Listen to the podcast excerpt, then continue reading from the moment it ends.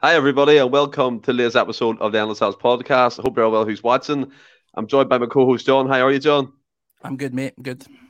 That's great to have you back on. And also a special guest, a radio personality, game game master, host, a media personality, Dominik Diamond. How are you? Hey, I'm good, Stephen. I'm good. Hi, John. Hi, Donny. How you doing? I'm all right. I'm all right. I've made it. I, I, I, did say on Twitter that I was rushing back to my house in, in Calgary to make this on time and and it's weird because uh, the, the way this it's lunchtime and you can tell that because I've got the sun streaming right onto my baldy napper if I kind of go like that. And uh, it's it's like a sauna in here just now which is bizarre because Calgary is the coldest uh, part of the world. That that bit north of the wall in Game of Thrones that was based on Calgary basically. So um but I'm here and I'm and I'm excited at the end of what's been a fantastic week for our club. Hundred percent. And by, by the way, you're lucky you have the sun, Dominik. It's pissing the rain where I am, so fair play but I mean, before before we move into the show, I do want to come to yourself first, Dominik. I mean, we appreciate you coming on, and you've been doing some great stuff latest with the Guardian. But I know you've got something new coming up, so tell the people what that is, what it involves, what it entails. Sure. Well, thank you very much for front loading the plug, like right up top. That's good. Some people see I did that old firm facts podcast. That we shite waits till the end. So fair play. um, yeah. So um, uh, yeah, no. In the nineties, I had this kind of famous uh, column, video games column in Games Master magazine called uh, the Big Purple Column and I've, I've now I'm now 52, so it's I've got a different version of it. I've just brought it, but it's called the Little Old purple column because you know because I'm older now. It's not as big, and uh, so it's it's like a kind of weekly uh, video games roundup thing because when I started writing for the Guardian, I came at it from the point of view of someone who I didn't play a lot of video games the last 10, 20 years because I was hopelessly addicted to FIFA and FIFA alone, uh. and it took uh-huh. over my life. And so my kids were all saying, Oh, I play the Zelda Breath of the Wild. And I'm like, I can't, I'm about to be in Division 4 rivals. Um,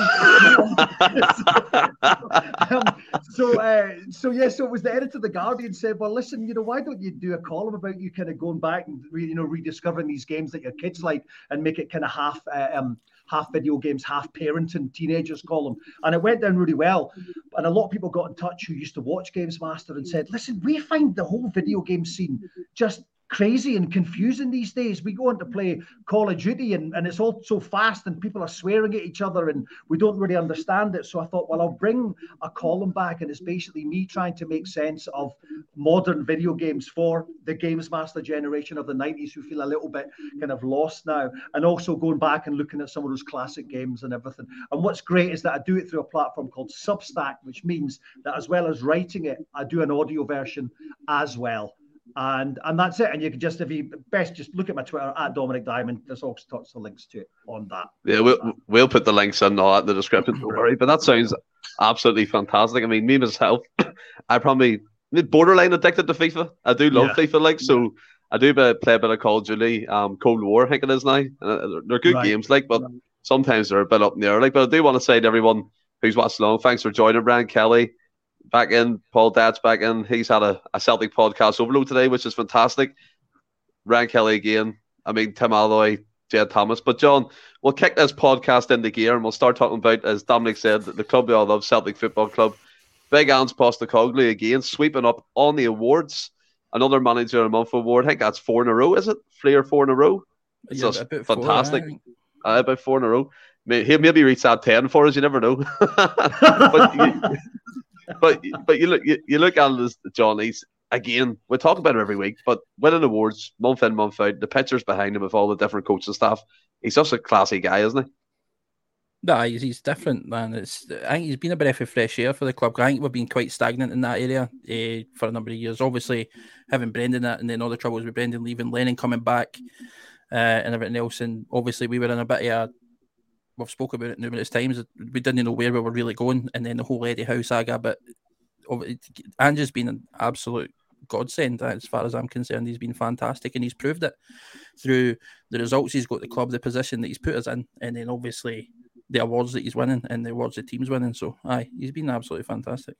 Can I can yeah, speak highly enough? You can't. He's just been a, magician for us, really, like Tom Rossi, like the magician Aussie.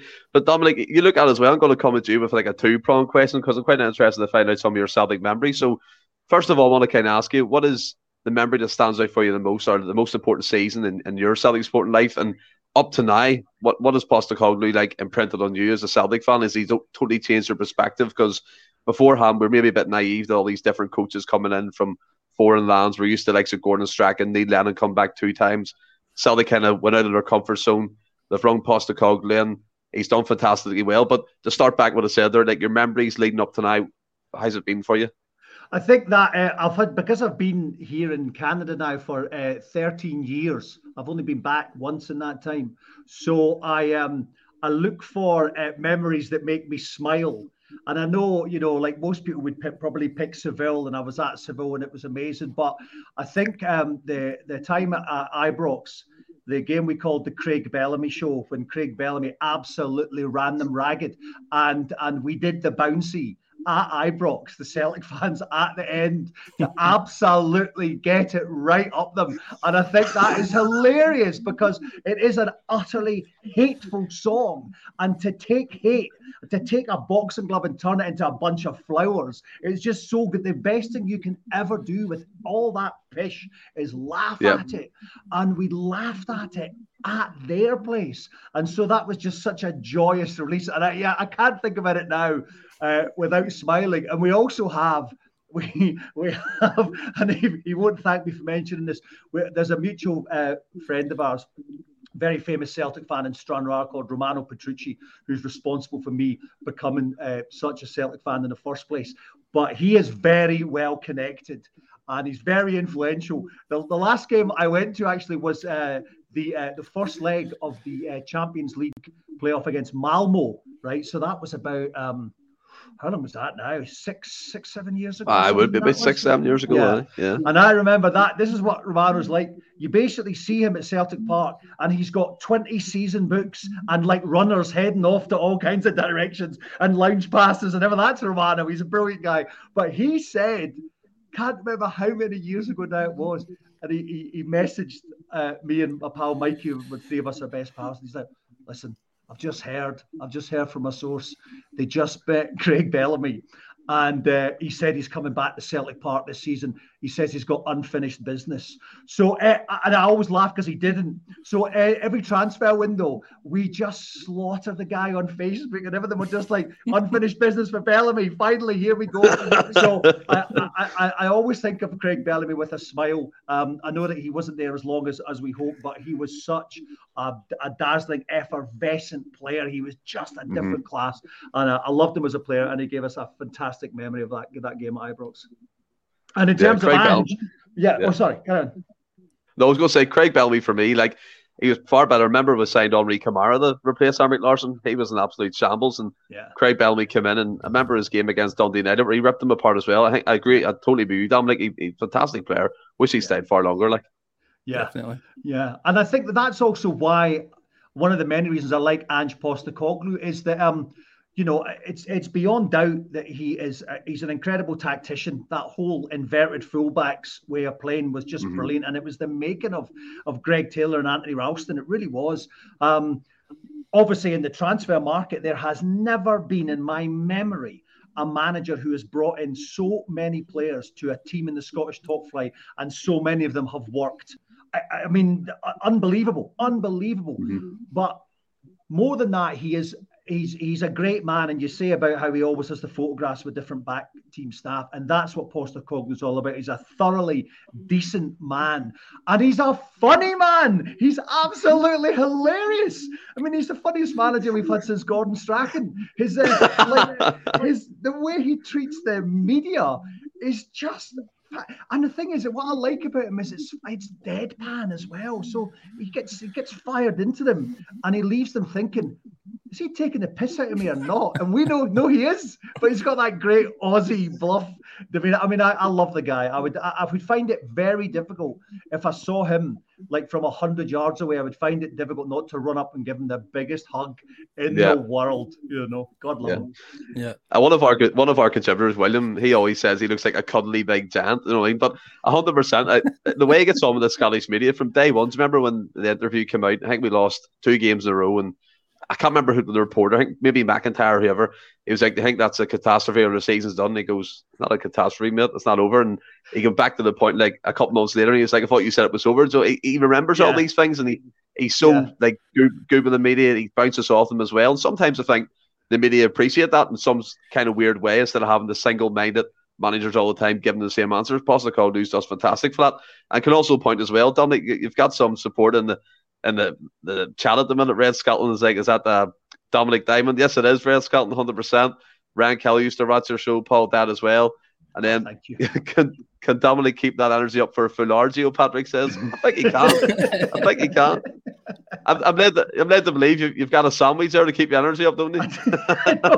Because it's lunchtime and I've been out all morning. My wife brought me a sandwich just before we went live. So uh, I might stick a wee bit now and again. There we go. You fire on. You get that in there, get it in But see, see as well, you made a great point as well, Dominik, and I think it's a cracker, John, that as most of the signings will have come in bar a couple have worked out fantastically well. One of them players is Matt O'Riley, who was just awarded with a Player of the Month award. He's come in from MK Dons in January.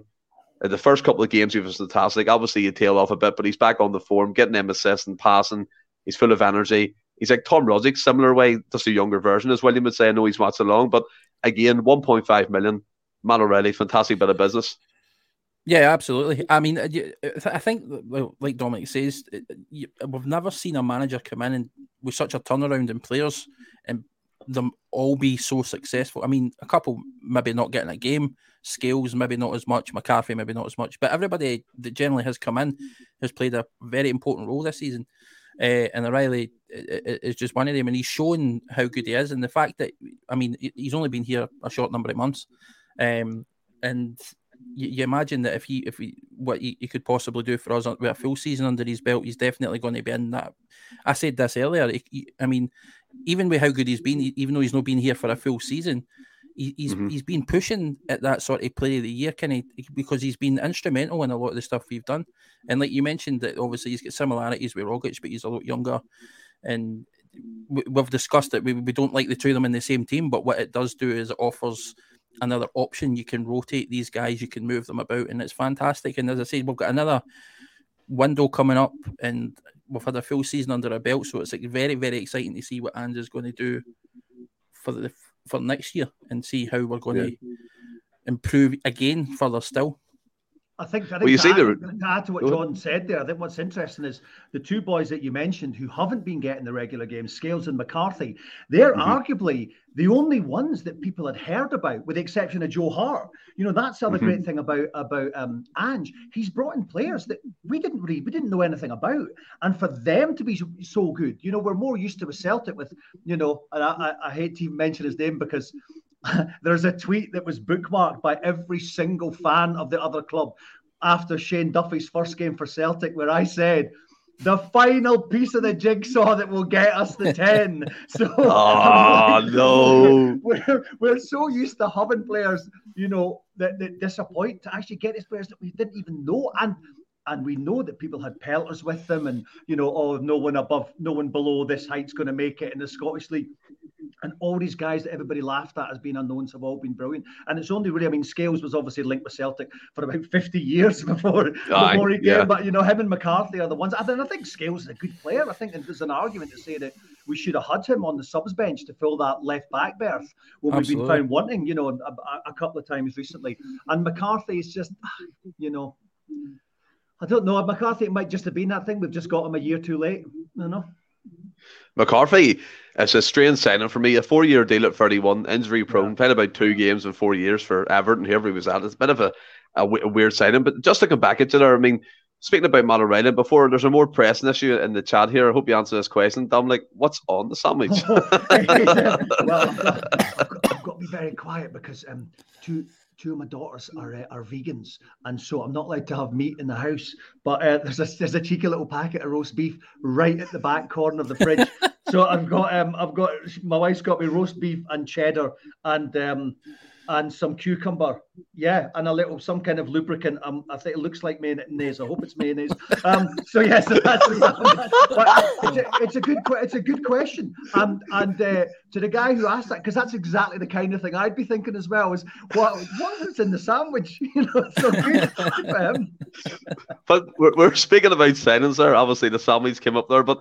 Red Skull makes a great point. I don't know if you've across this, Dominik. The new uh, chief of recruitment, head of recruitment's been appointed Mark Law. He's coming in to work with Postecoglou. He's worked with him before previous clubs. We had quite an in-depth discussion on our previous podcast. But in terms of obviously, you speak about Matt O'Riley. You see 1.5 million, a fantastic signing. Kyogo coming in from Japan, Hatate, all the rest. You can round them off here for days. But you look ahead to the summer. It looks like Celtic really putting the building blocks in place, doesn't it? A bit, bit more forward planning instead of reactive, and they're just making signings, as you said, like Duffy, for the sake of it. Yeah, no, I know, and it's and it's good to, to see them making moves with with Jota and, and CCV already, um, because that you know that would be better. I would rather both those bits of business done than any player I can think of that we need that's been linked with the club. I would think if we get those two in, especially Cameron Carter Vickers, because um, I, I was trying to think actually when I was rushing back down here in the car what was the last time that I liked a centre back at Celtic as much as Cameron Carter Vickers? And it's probably Boyata. It was the last kind of one I can think of that I felt, you know what I mean? This this guy's a genuine talent. I mean, CCV completely different type of player because he is just like he's a he's a wall. You just can't yeah. get past him at all. And um and he's got that knack that Christopher Jullien had, if, if we're ever going to see him again, that he can score a goal as well, CCV. So he would be the number one single most important bit of business for Celtic. Yeah. Jota yeah. Um, would be great. Um, obviously, uh, insanely skilled guy. Some of the some of the balls that he takes and kills with one touch, oh, I, I, I just defy. I mean, Rogic is the only other player in the team who can kill a ball like that. I should not, to be fair, Matt Riley can as well. But Jota had that little dip but what I liked though was just as the snipers were getting on his back, he came in and the performance last weekend was absolutely fantastic. Really, really. really oh, he did. You're you're hundred percent right. The point that the fact he did go off the boil, but I think you make a great point, and he came back with a bang. I think it was three assists and one goal in, in four yeah. games, and it's just fantastic, isn't it? And I mean, again, William comes in here about your sandwich again. Classic roast beef and cheddar go together like Calmac and a tate. This is we're here to talk about Celtic, not that like sandwich.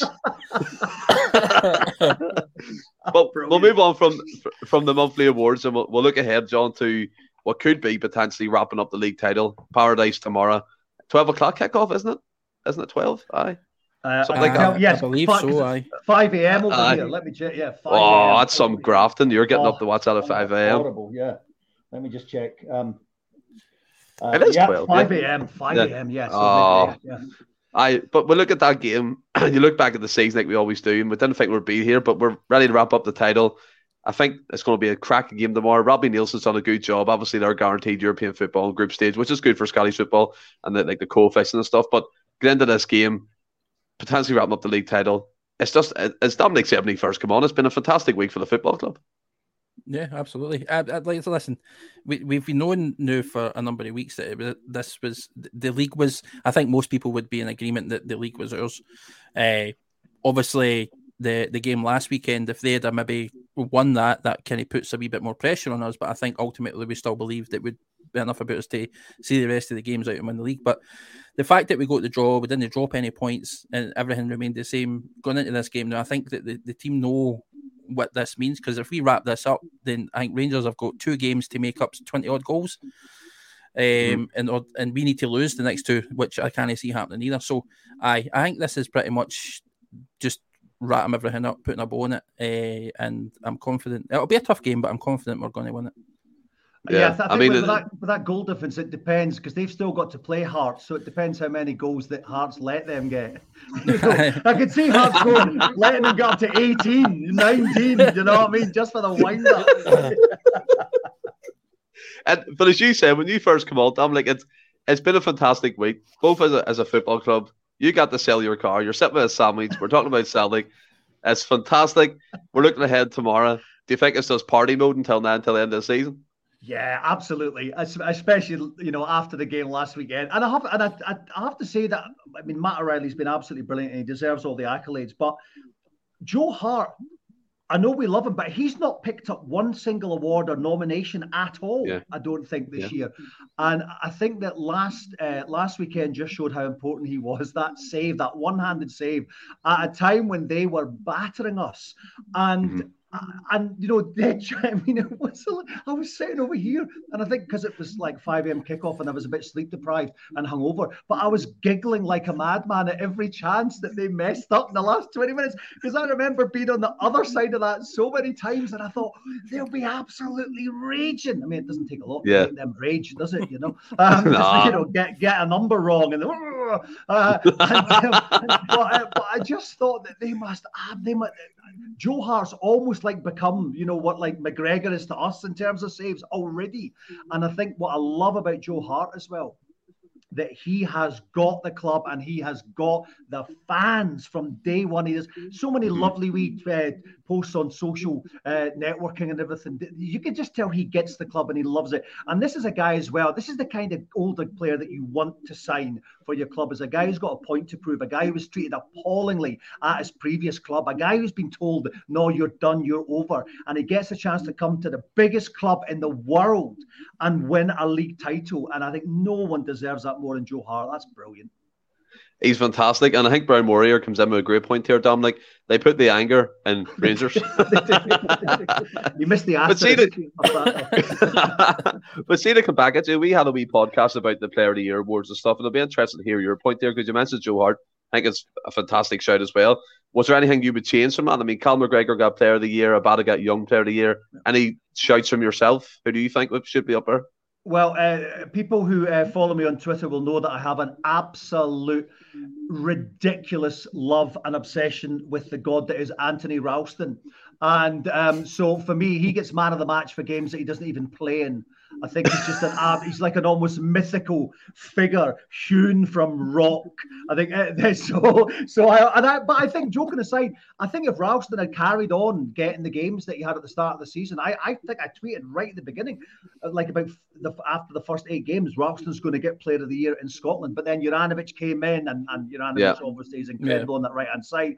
I, I, I wish that Ralston, you know, had learned to play left back, or even I, I have this thought that I think Ralston could even be a, defensive mid kind of player. Um, but uh, but like realistically, Kyogo, if he had been fit, I think would have walked away with it as well. But Calmac has, has got it because A, he's been there, he's not been injured, he's not taken any breaks, and the way he has captained that side uh, has yeah. been absolutely incredible and defied what I thought he would be like because he always seemed like one of the quieter members of the team. And for you know, you couldn't you couldn't get two more different personalities than him and Bruni, but he's just flourished. He's blossomed, and I notice in his um his post match interviews, he like uses ten times better words now. And then he and he looks away less. You know that that footballer thing they do where they look at the side of the camera or look down. Right, Cal Calmac looks right into the camera sometimes now. He breaks the fourth wall. So I think he has he has absolutely uh, uh, uh bloomed as as a captain and as a figure. Uh, and as a player, he's just, I, I mean, I, I can't think, I can't think of a match I've watched and I've thought Max playing pish. I can't, I can't nah. think of one. I know. He's a, he's fantastic. Just Mister Consistent, eight nine yeah. out of ten every week. He captains yeah. the team. He, he he loves the team, and what I loved as well when we got beaten in the semi final, Dominik he brought the team together at the end of that match, and he, he yeah. talked to them, told them to get through it, and they bounced back, and we're winning the league nine. We'll have the double in the bag. But a quick fire one to you both. I'll start with yourself, John, first. Does Kris Boyd win Fanny of the Year? Fanny of the decade, I think. You second that one, Dominik? Listen, I think that um, you know, I was just really pleased that you remember Jim Henson, right? That before he died, he had all the leftover bits of the Muppets, and he made one last one uh, called Kris Boyd, and I think that was a great gift um, of him. I think that, that years from now, people will look back and we'll try and describe Kris Boyd, and people will think we're making him up. They'll be like, "No, there can't be. This can't be someone who's so stupid, who's allowed to actually talk for a career and be stupid." And actually, I think that in some ways, um, that that I think every home should have a Kris Boyd. We obviously shouldn't be broadcasting, but every home should have a Kris Boyd sitting in the corner so that when we go through dark times, like we have done with COVID and global supply chain issues and rising food prices, you've got a wee Kris Boyd in the corner. You can just say, Hi, Boydie, say something stupid to make us laugh. and then it's like, oh, and everybody's got the wee portable Kris Boyd in the corner. But he's uh, he just, you could, you know, absolutely off the scale stupid. Oh, it's it's crazy. I love the wee um, Twitter going around now. When he remember when Ramsey signed for Rangers, he was giving it the Shay Given on the side, and Aaron Ramsey's getting tossed to the side and after costing him millions and millions of pounds. But just want to say the, the interaction in the chat again is fantastic. Alistair Jack and DS1 said uh, Kris Boyd cuts the sandwiches into four. There's another one, another sandwich plug for yourself, Dominik. This is this is mental. David David Ferguson, fantastic point. Cal Max shite bag, shite the bar stakes, earned the player of the year on its own. Yeah. Unbelievable. and I just want to say, uh, even the McGranda Lawrence Tomlinson, who's always watching along as always, fantastic to have you watching as well. But we'll, we'll move on. Actually, can John, I, can I just say, actually, because that reminds me, the only other person that could have matched Cal really for Celtic Player of the Year was Barisic actually. So he's got to feel a little bit unlucky that he didn't win the Celtic Player of the Year because he should have Celtic hard, didn't he? I mean, Jan had done the same thing to him that Abad had done. Like, how can that happen twice? Do you know what I mean? That's it's insane. And they're in the Europa League set, uh, final, but I uh, less said about that the better. But look, John, we'll, we'll move on to what the actual what the league win brings, and that's the Champions League, the group stage, right? And yep. we're talking about realistic games for European football, and it's a hot topic now among supporters, especially we can't ignore it after what happened yesterday evening. Our main rivals have won in the Europa League final, fair enough, but what does that mean for Celtic going forward? I know James P did an article today saying we can't uh, base on the Celtic blog, another shout out to them. We can't base what they do and compare it to, with us because that's kind of leading into all sorts of loopholes, blah blah blah. But where do you stand on it? What on comparing us to them? No, but do we need to be doing better in European competition? Of course we do. I mean, it's it, for me winning the league first and foremost should be priority number one getting into Europe's obviously fantastic and making a name for yourself in Europe and getting results in Europe's great. But we should ultimately be looking at the league title first and foremost. Um, for me, though, it's like when you see the success Rangers have had this year, there's a lot of chat about the, their past maybe being a wee bit easier. The conference, the Europa Conference League is gets just just as good, if no better, teams at the minute. Uh, and it, it's I mean, I'm trying not to pay too much attention to them and what they're doing, but I mean, it does show you though that the level is the game in Scotland is better than most people make it. And no credit to them, it's like they've obviously done what they needed to do to get to where they are. Um, but it, it, it, does sort of show that I Celtic are, need to show because we, we we've had the better of them for the majority of the season, and it shows that if they can do it, why can't we? So I think that us making a name for ourselves in Europe. Uh, it's it should be something we should be looking to do. Again, it shouldn't be a yeah. priority, but we should strengthen in the areas to make us at least compete to a level. Uh, and and I, I I think that this Ange is the man to do it as well. Eh, if we're going to have a resurgence in Europe, because we've not had it for a wee while now, Ange is certainly the guy who's going to do it. If you look back earlier in this season when we were in the Europa League, we were still we, we got beat right, but we still finished the group stages with more points than Rangers. We had a tougher group we were playing against tougher teams, and you, even though that was the case, we, we did get beaten a few of the games. We didn't qualify ultimately, but we still had a respectable points haul. We still gave these teams a game, regardless of what the scoreline was. They knew, or watching us knew, it, it, it, we're not going to sit back like we used to do in Europe against some of these teams, like under uh, a Lennon or, or a Strachan, and you saw us kind of sit back and show them a wee bit too much respect, I think. But Ange just is like, well, why should we shouldn't fear anybody? And I think that now that we've had a season under our belt, if if you were to put us in the, the that same group now, I think that we would qualify. That would be entirely different, and I think we'd be in a much better space. So knowing we're going into this uh, next season with a full season under our belt, another window for Ange to strengthen in certain areas that we need to strengthen in, because I still think there's a couple of positions that we could do with that. Um, I've full confidence that he's going to have us competing against some of the best teams in Europe. Absolutely. Yeah, hundred percent. I mean, I, I wasn't mean comparing Dominik. I was just looking at the situation that they find themselves in compared to us. We're the best side in, in the league. We're winning the league. That always points to. We're consistent throughout the season. The best team. The table doesn't lie. I think when the Tim here brings up a cracking point, Dominik, I worry our attacking style may not might not hold up well in the Champions League, especially if the team isn't improved in certain areas, which John alluded to. Where's your thinking on the whole European scale for Celtic?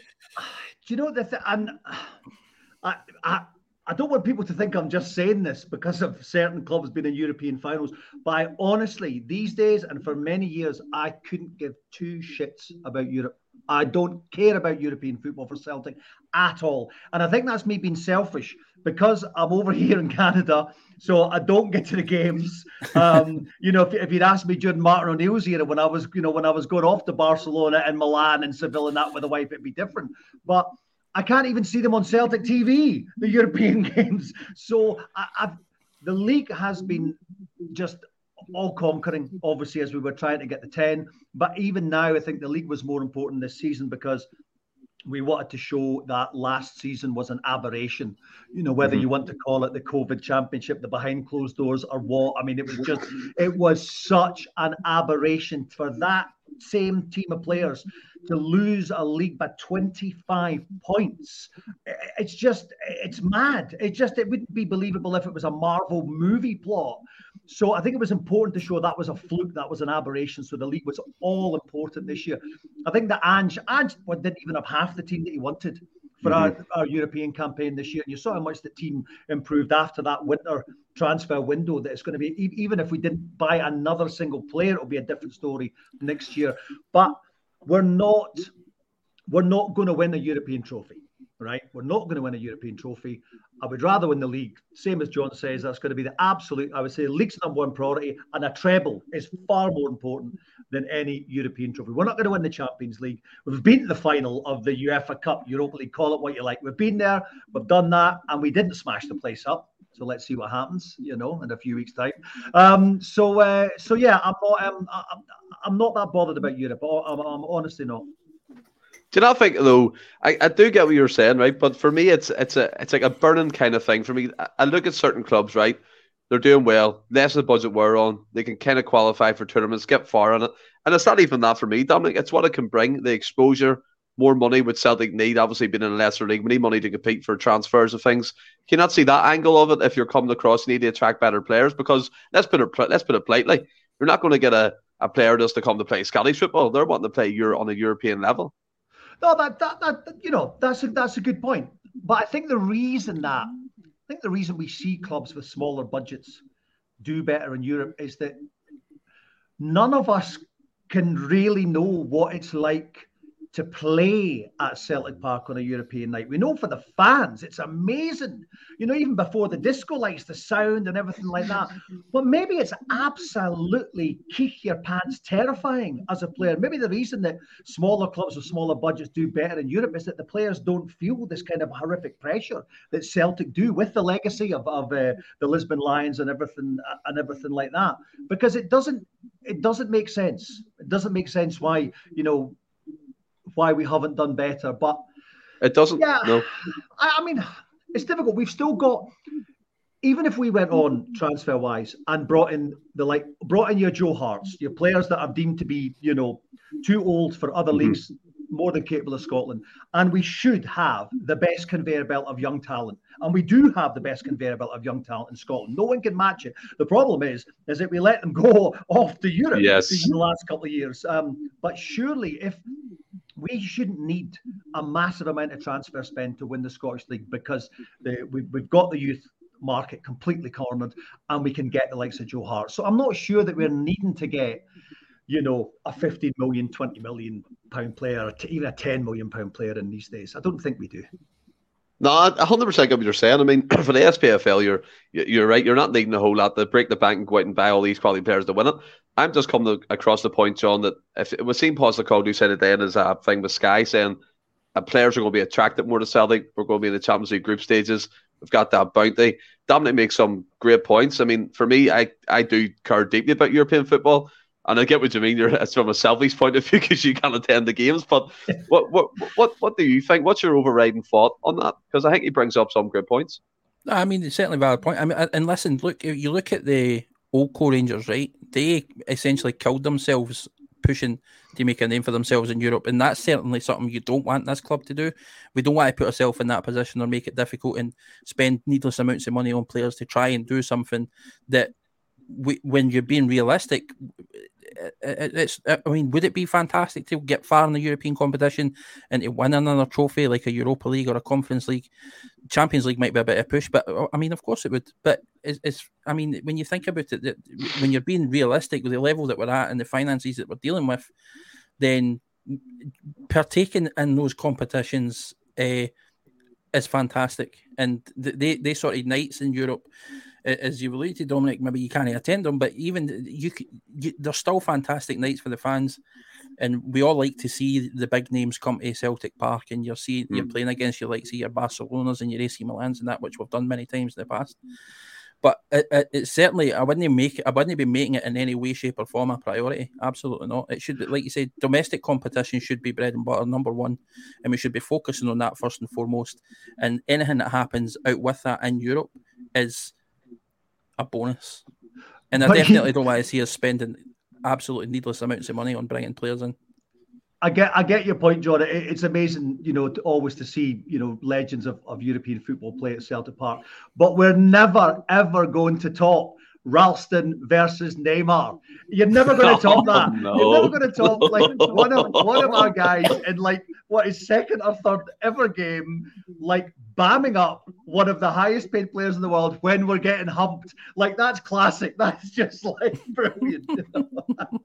I think it was what seven one or something. He's sitting yeah. giving it the, the, giving it stacks to Neymar. But that that's he, when I fell in love with Ralston. That's when I'm like, you're my yeah. kind of player. That's brilliant. He is he is a warrior. Like he, he is built like a machine. But Ian McIntosh, Dominik comes in with a great point, and I'd be interested to hear what you say with this. Love seeing good Europe, European uh, at Celtic Park obviously work dictates the schedule I can go to. I've witnessed some memorable nights under the floodlights. What's been some of your memorable games on a European level? Um, well, I am going to uh, going to Barcelona uh, to see us uh, play when John Hartson uh, scored. And the ironic thing about that was uh, it's, it's, a, it's a great wee story for that night. Um, so the guy that introduced me to Celtic and got me fired up for the club, Romano Petrucci, I, I hadn't seen him for many years because I was living down in London and I was just like doing TV and partying and doing crazy stuff. And so I hadn't seen him for years and years. And then my wife and I, I got my wife interested in uh, in, in Celtic, and she started coming to the European nights. Stuttgart was the first the first game she went. I think it was three. Was it Stuttgart three one? Anyway, but um uh but it was funny because she she went to the she liked the European nights for the whole thing. She never went to an away game at Clyde or Kilmarnock or that. She wasn't you know she wasn't interested in that stuff. But um, so we so we went to Barcelona, the two of us, and uh, and we had a great day on the Ramblas with all the Celtic fans, and and we got we got walked up, got outside the ground, and I looked in my pocket, and uh, and I've lost the tickets. I haven't got them. And I'm oh, like, oh no, I've left no. them. I've left them back in the hotel. So I said to my wife, "It's about five minutes to kill. Wait there." And I sprint down, and and no word of a lie, there's a priest on the corner of a street, and he's holding up two tickets, and I'm like, are you kidding? And he turns out and he's like, Oh, Dominik, where are you off in such a rush? You're going the wrong way. I said, I've lost my tickets. And he's like, Oh, listen, I've got I've got a couple here. And I'm like, Oh, that's amazingly kind of you. He says, Kind. He says, I'm asking face price. I'm like, Yeah. Anyway, so fair enough. Right? so but bought the two tickets off this priest, went into the ground, and I'm sitting there and uh, I uh, I, I was bursting for a pee because I couldn't. I was so late. I couldn't go for a pee, and I missed the John Hartson goal because I went for a pee, and it's the only time I've ever gone for a pee during an actual match. And I come back and I get a tap on the shoulder, and it's a guy saying, oh my god, this is even worse than you were on helicopter Sunday. And he saw me running in the night then, and uh, apparently, and it was this guy Romano Petrucci who I hadn't seen for about twenty years, and he was ended up sitting behind me because I lost tickets. I got them off a priest, and this was the guy that started it all for me. So, uh, so yeah, that in terms of European nights, yeah, that Barcelona away was absolutely fantastic. I loved that. That's a, that's a weird kind of fate, isn't it? Bumping into him or like off a priest. That's, that's, that's, Celtic, though, isn't it? That's the, that's the kind yeah. of club Celtic is. There's always people. The, myth- the mythical. Crazy. It is. People got crazy stories about Celtic all the time, like that. It's a magical. Hundred percent. Hundred percent. Uh, it's just unbelievable. I mean, I haven't been privileged enough to go to an away European game. I've been to Old Trafford when Celtic's been playing United and stuff. I've been to Lamb games, seen Nakamura free kick and that, and they're all fantastic. The atmosphere in Celtic Park on a European night cannot be matched. But well, we kind of move on from ambition, John. We'll go on to the transfers and Ange Postecoglou said that he's basically confirmed that Jota and CCV are in talks for permanent contracts. I know we've covered it extensively on the podcast, but if we get them tied up, and you, you did allude to some areas need strengthened, what's the most importance to yourself to be strengthened straight away? Left back. And again, I know a couple of the guys love Taylor, right? And I get this, I get pelters for this all the time. I'm not saying he's a bad player, and I mean, and he's showing, especially in recent weeks, that he's up for it, and he, he's he's he's definitely improving. You can see he's improving. Uh, but I think that in terms of when you look at the strength we've got, the, or the, the, the, the players we've got up front, uh, the player the midfield is absolutely packed full of quality. Um, mm-hmm. if if you've got, aye, you you looking at all areas of the park, the left back is probably the weakest. Uh, so that for me, it, it would be a, a, an experienced left back. It uh, would should be priority. Uh, maybe another backup keeper, and that's no disrespect. Again, yeah. but a wee bit more competition for Hart. Um, and I maybe another striker, uh, but I, I I think that I don't think there's much we need to do. There's just a couple of positions you could maybe strengthen in. But yeah, a priority for me would be left back. Yeah, and Martin Kay kind of backs up your point here, left back and goalkeeper. And you, you see this, Dominik, for a lot of the Celtic support, not really pigeonholing Greg Taylor, right? He's become kind of a, a cult hero figure in our podcast. A lot of people are for him. I'm kind of 50 50. John's against. They all call him Gregory. They'll be laughing at that one. But like, you, you, you look at it, he has been consistent, fair enough. He played fantastically well in the, the Glasgow Derby games. He was he was brilliant, full of energy, marking, coming back when he needed needed to. Then further the fullback role, as you said, kind of he's coming into that kind of form. But where do you stand in this whole Greg Taylor and strengthening other areas of the squad? What would be your priorities then? I I love Greg Taylor. And I remember that uh, one of the one of the weird things about Celtic Twitter and the connections that you make is that uh, I, have I've ended up like having a wee bit of a Twitter message relationship with Simon Donnelly, and uh, who's a cracking guy, and because he loves his music as well. So we swapped the odd message, and, and when we signed Greg Taylor, I remember, and, and he said because he's obviously close with Jackie Mack, and he's yeah. like, no, no, he said Jackie Mack says this this guy is absolutely phenomenal. He's got everything. He's got absolutely everything. So I've always kind of wanted him to do well. And I think that it's, it's it's not too dissimilar to to Ralston. He's just like a kind of smaller, uh, less kind of crazy uh, version of him. And that he's, and, you know, I, I, I don't mean this as as a, as an insult, but you know, good, honest journeyman footballers are the backbone of teams, especially in Scotland. Mm-hmm. And I think he's a what Gordon Strachan we got a right good, honest player. That's that kind of yeah. Strachan thing. And um, his attitude is brilliant. He obviously works hard. He's never. Um, He's not. He's not huffy. He's never huffy whenever he's been taken out of the team. He's he's one of those players I really, really want to do well. But you're right. But we do need a backup for him. Um, but who was, and I just had a bit of a brain fart, who was the young guy that we played at left back earlier on this season? And he's now Montgomery. Monk, see, Adam Montgomery. This is see, this is another great example. So how good could Montgomery have been? Because he was another kid. I thought his attitude was brilliant. He'd come on for eight minutes and he'd run about five kilometres in that in those eight minutes. Yeah. How good could he have been? How good could a Ben Doak have been for us? You know, this is that's the thing you've got to think about when you're talking about, you know, spending a lot of money for for for Jota. It's like I know Doak was on the other side, but if we're letting kids like that go, who could turn out, you know, to be to be great, that's um that that's that sticks with me a little bit in my craw. But see, see, to I want to come back to you because me and John have this argument all the time. I think it's very one of the rare occasions where me and John agree. So we, we, we, always disagree on this kind of thing. But the Celtic Youth Academy do produce cracking players, right? You look at Ben Doak, Le- Leo has already made a first team appearance with Leeds. Um, Hepburn and Morrison have left and they've went to Bayern Munich overseas. Do you think that's an issue? Because there is a lot of people saying that there is a pathway. I've had ex players on who who say there is a pathway ever good enough. Are these players just not good enough, or is it just the players fed up not getting the chances and then they just want to leave? I know they're only 16, 17, but sometimes you have to have a bit of balls about yourself in this game. And if you're going to make it, you have to make these decisions. Well, I have to say that as as a father of a 17 year old boy, I know that 17 year old boys can be the biggest arseholes on the planet. And my son's a lovely kid. He's great. He's funny. He's smart. But oh my God, when he takes a mood, he takes a mood. And that's what we have to remember about these guys. And I think there's two types.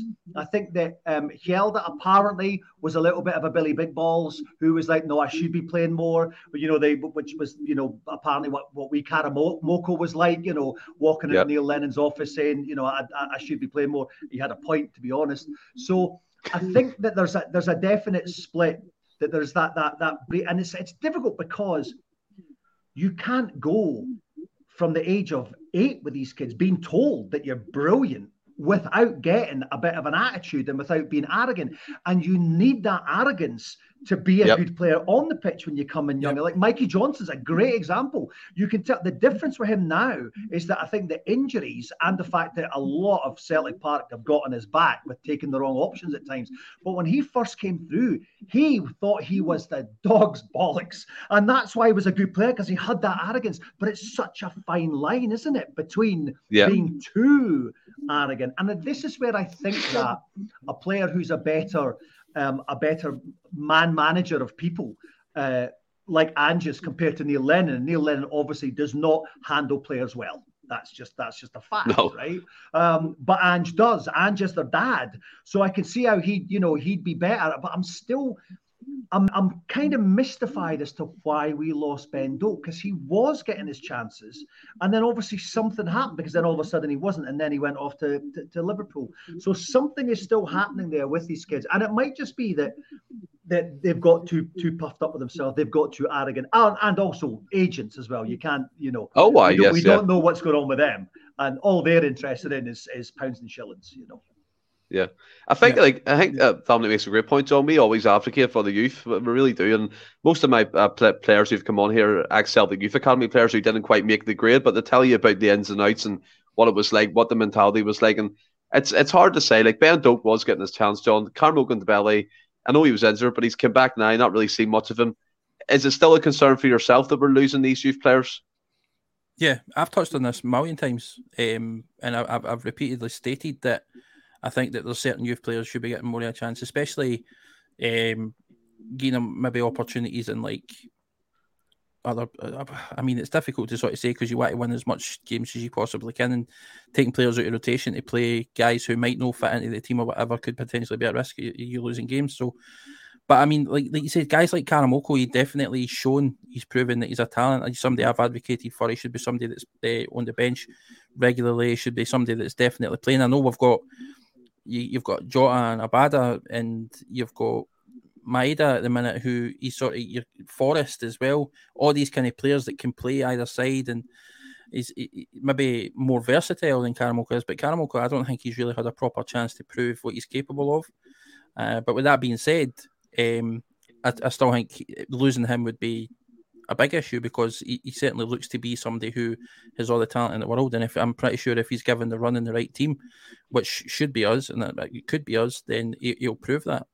Um, I, would be in, sorry. I'd just, I'd be interested to see if we do wrap it up against Hearts what Ange will do with those last couple of dead games because that was what was so disappointing the end of last season when John Kennedy was in charge and the league was ah. done. And we were still playing the same team that lost the league and yep. we had all these young guys on the bench and that was absolute that was just what are you doing? And especially Kennedy this is your audition to be manager I mean, have yep. a gamble. Do you know what I mean? Try Absolutely. something, be imaginative.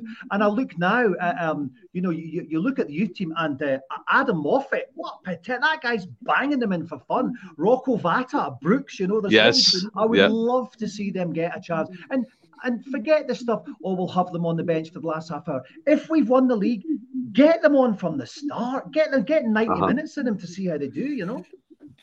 Rocco Vata's causing big waves over in Ireland, like where, where I'm from. He's mm. he's scoring goals for the Republic team, left, right, and centre. He's banging them in for the B team. I think he's only 16. He's went up a couple of age levels to, to play for the B team, and albeit Tommy McIntyre seems like a look of him. He's been involved in first team training. And Brown Warrior come in here, Dominik, and I bring this back to yourself. I think it's just in regards to you said Neil Lennon couldn't manage the, the players. That was very evident towards the end of his tenure. Brown Warrior says Neil Lennon is the man who delivered five out of the nine and last 16 the Champions League. Hope Hans delivers as much. What, what, what's your kind of response to that? Because it's not really criticizing Neil as a person. It's just the end of his tenure for me. Yeah. It was gone. It was totally done. And it, it kind of left a bad taste in some mouths, didn't it? I think that um, obviously I, I don't know Neil personally, but I think that he was a different person at the end of his tenure um, than he was at the beginning. And I he he was he was my favorite player. Um, apart from Henrik of that that era. He was the guy whose name I had on my shirts. Every single season was always Lennon, uh, and I, I, I, loved him a bit. Uh, I, I, almost met him in a, a, pizza place in Glasgow. And I was too nervous to go up and talk to him, but I loved him because he was the only person that at the time that the uh, old co fans hated more than me. So I liked. Every time I saw him, I'd be like, "Oh, great, you'll get battered before me." So that's brilliant. But um, I, I I think Neil, I think Neil had a tough time as a as a human and as a man, and there was that horrible video that got posted of him. Uh, had a few yeah. drinks and everything, and uh, but I, I, I think I look at video as someone who's in, you know, who's who's been an addict. I'm not saying he was an addict, but as someone who's got a family that's, you know, struggled with with you know, drink and everything like that. There was things I saw and behaviour, and I thought, you know what, I think something has changed him as a, a, as a human being, and whether it was the the pressure or just finally after just the unrelenting sick waves of hate that man i mean getting bullets sent to him and everything that eventually mm-hmm. it takes its toll you know i listen i i i started drinking and and and, and doing drugs in the 90s because i couldn't cope with the fame that i had been recognized for GamesMaster. I can't even imagine the kind of pressure that you're under as a Celtic manager to face that hate in Glasgow every single day. But I just felt there was just something about Neil, his attitude in press conferences, and there was a difference. He shut yep. down. He there was something that was, and I and I felt like saying to him, Neil, seriously go and see a therapist or something go and see someone and, and and i think that there was there was something there and i think it'll you know maybe it'll come out one day but i don't i don't think he was well i, I don't think he no. was doing great and i think that's no. what it is so it's not that i it's not that i um denigrate at all his achievements for celtic as a player or a manager and i'm None incredibly grateful uh, for them but it doesn't hide the fact that that last season was a catastrophic breakdown yeah, I think as well. We, we all second this. We, we all second for this. No Celtic manager has ever been through the stuff he, and we all agree. We all agree with that. Brian Moore, fantastic manager he was in his time. Just unfortunately the last bit. And just a, a quick one here for you, Dominik. Again, Jed wants to know you going to the Celtic convention in Vegas.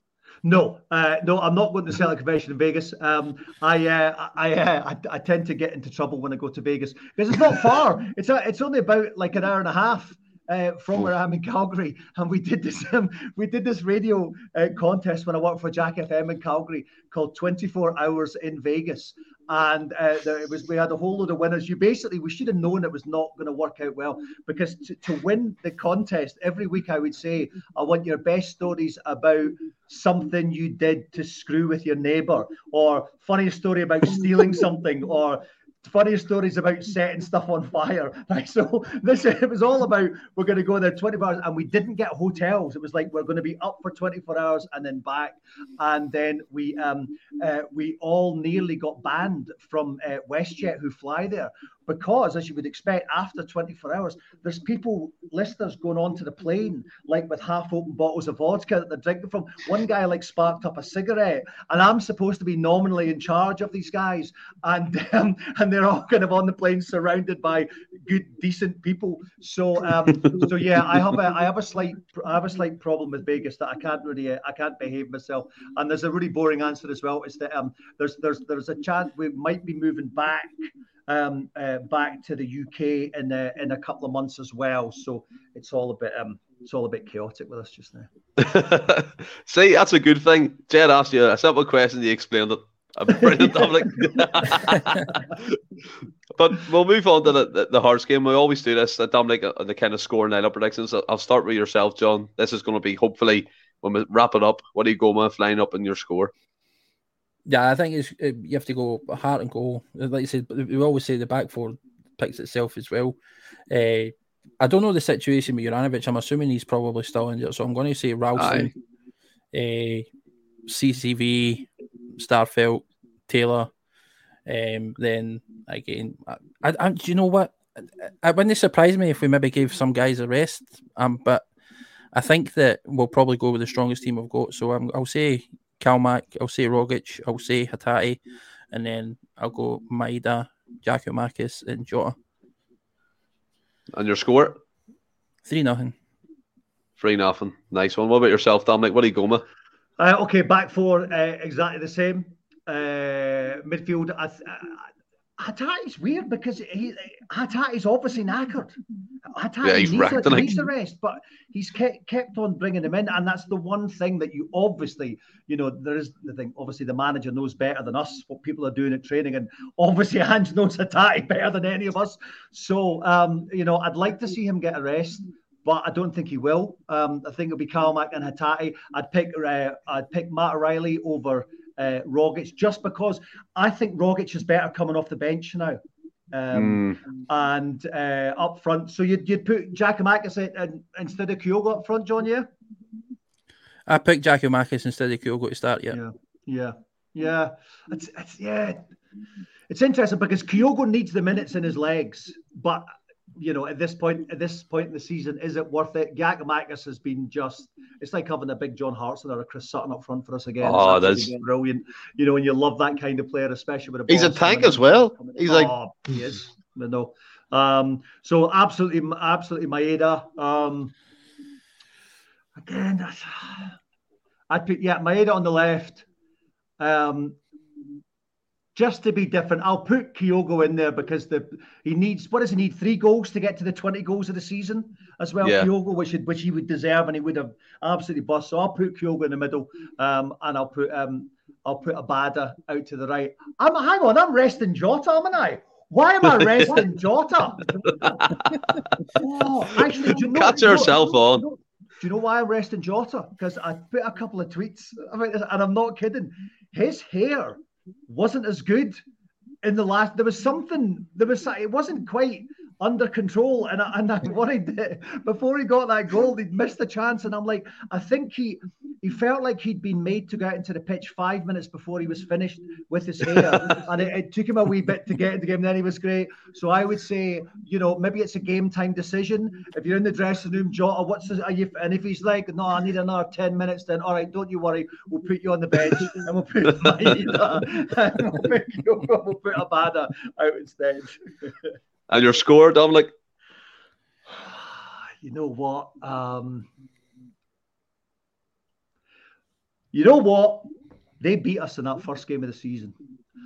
And that's when people started to laugh at Ange. Hmm. And I think as a result, you know, that, that because we didn't get the win last weekend, I think those players and that manager are going to be so fired up. If we get an early goal, see what James had just put there 4 0, I can see that. I'll go 3 0 because I'm a little bit more conservative. But if we score first, yep, three, four, five. Let's let's say 3 0. They'll be so yeah. fired I want, up. I want to be party time. I think you make a great point. There'll be a bit of revenge mission there to kind of right that wrong of the, the start of the season. I, I myself, I'll go Hart. Ralston, Starfelt, CCV, Taylor. I'll go I'll go Bitton, Calmac and O'Riley. Give uh, Hatate a wee break. And I'll go Jota, Giakoumakis, and Maeda. And I'll go 3 0 as well. And you did mention Jota's hair. Maybe it was Ralston just going. See, my, my worry about you, my worry about your lineup though, Stephen, is again, I've just that I get Bitton's another guy who has been. I mean, I would have had him out the club like months ago. Yeah. But then he's had those times where he's come on and really showed things up. Um, but starting it, you've just got that Bitton red card is always just waiting there to happen. And it's just like, oh no, because what I can see Bitton's maybe the last guy you want to start if everyone's fired up because you'll get that yellow within five minutes, and then it's like, oh no, then you'll get the red. We'll be down to ten. We'll lose it. They'll win. Then it will come down to that last day, and Hearts will ship eighteen goals. I'd say before we wrap up the podcast, someone brought it in in the comments earlier. I can't remember who, so forgive me if you if you hear it being brought up. Just but say your name again, and I'll mention you. But someone mentioned John that this pre-season now because we're going to miss that kind of early qualifiers and all that the early friendlies, literally two weeks off, you're straight back in. It's a perfect chance to rest the Japanese players who played a full season, get the squad back together. Juranovic coming back from injury, and hopefully you, uh, Jullien recovering more and getting more involved with the first team. I think it'll be greatly greatly beneficial, won't it? No, absolutely. Of course. I mean, they, they all need a break to be honest, because they've, they've been busting their ass all season, and they what how the Japanese boys have managed to come in after a full year in Japan uh, and then do another half season here at the pace. The Scottish game as well is incredible. And I don't know, Maeda's no human. I'm sure. he's, I'm sure he's probably some sort of android of some sort yeah. because there's no way a human should be able to do what he's doing. It's absolutely mental. Yeah, but they all need a rest. Your... Yeah, they do. What about yourself, Dominik? It is vital for this pre-season. I think, like, yeah, it, it is. There's two ways. I mean, what's what those qualifiers do do is it, it, it's a good chance to see what people are going to be like under pressure, which you know you're you're, mm. you're not going to get that. But you know that said, it's still, it's still don't me wrong, I'd still rather go straight into the Champions League and get that money. Jullien's interesting. That what is the what is the deal? I mean, nobody Jullien, knows. Jullien nobody was, knows. Jullien was was our best centre back, right? Then he gets that like I mean, never in a million times would that injury happen again. Injured by the goalpost. And then he's and then he comes back and he's on the bench, and then he gets on for a bit, and then he's not even on the bench for a couple of games. And again, you you think there's some something's happening there. I, listen, uh, Stephen Welsh's attitude is phenomenal. He's another yes. one of these players. I, I wish him to do great. He's about six inches too small. That's the that's you know that's the only thing. But why why Jullien has not been been getting 30 minutes every game, I don't know. So I think it, I, it sorry, Dominik. I think it no, comes no. down to, like you said, he's obviously he had that freak injury, and I mean, at the time when it happened, and it, it, obviously he banged his knee, but it didn't look as bad as it did. But apparently, no. he, he crushed that whatever it's called, the capella or whatever. I don't know what you call it. Patella, uh, like completely smashed it. He's obviously been out for a lengthy time, um, and he's just coming back from injury. He's got a wee run out in his legs, but I think at this stage of the season, try sh- you've got a great pairing in CCV and Starfelt, and tr- shaking that up might be costly. Um, obviously, you want because it's been so close the running this year, coming at the end of this season, you don't want to upset that sort of chemistry that you've built between the two mm. at the mm. minute. I yeah. think if we wrap it up against Hearts, then like you mentioned, a, a, good opportunity for then Jullien in the next the last two games to get a wee run out, and, yeah. and I'm sure he'll be working just as hard during pre uh, the, the sort of post season, pre season to get himself up to scratch, and then Ange'll try him out in some friendlies and see how he gels with, see, hopefully a CCV in, in that yeah. to see how he fits in. I still think he's got a role to play. I don't think there's anything particularly wrong, and he still seems in good spirits if we check his Instagram or whatever Aye, it is. Yeah, yeah. He, he, and he loves the club. He, he, wants to try. He wants to be here. He wants to work for it. I think it's just a matter of circumstance rather than anything else. Hmm. Yeah, it's a strange one, Dominik, because as you said, he was our best centre back. He he scored some vital goals in Europe, the Lazio goal, the League Cup goal against Rangers to win that one when we were under the cosh for most of the game. And then he gets that injury. He's back on the runs, and apart from was it Alloa? What did he was it Alloa he played against, or was it Raith or something like that? Yeah, yeah. Uh, something like that. He got thirty minutes. He didn't look that good to be honest. But obviously, no. has been a match fitness there, and I do agree. Maybe if wrap it up tomorrow, he could get like a a game, at least a game towards the end of the season if he's fit enough. But it kind of brings us to the end of the podcast. Now I was going to do a quiz, right? But I'm not going to do it no more because John has bad form with him. I'm interested with you, Dominik, right? And I'm, I'm interested in, with you, Dominik, in terms of your Celtic memories. Now I do this with my guests in terms of like the footballers I have on, and sometimes it's interesting what to say. What would be your dream five-a-side that you've seen play for Celtic? Um, do I what do am I playing with them? Because if I'm playing no, with you're, them, you're, oh, you're picking. Oh, right. Because if I'm playing, you're with the manager. Them, okay. It was just, if I'm playing with them, Hartson would be the first pick because he's the only one I could keep up with. Um, um, uh, well, yeah, I mean, you'd have to have Lubo, you know, for a start. Um, you'd have to have Henrik up front because I named my, my son after him. Do you know what's interesting? So my son is Charlie Henrik Larsson. Uh, I'm sorry, Charlie Henrik Diamond. I wish he was Charlie Henrik Larsson, but, um, but he's not. He's not remotely interested in football, right? Um, uh, which has broken my heart because he's grown up as a Canadian, you know, for 30 years. But recently, because again, 17 year old you know, teenage boys that are a bit mental, aren't they? So he he came down a couple of weeks and said, you know what? I want to be known by my middle name now. And I'm like, What?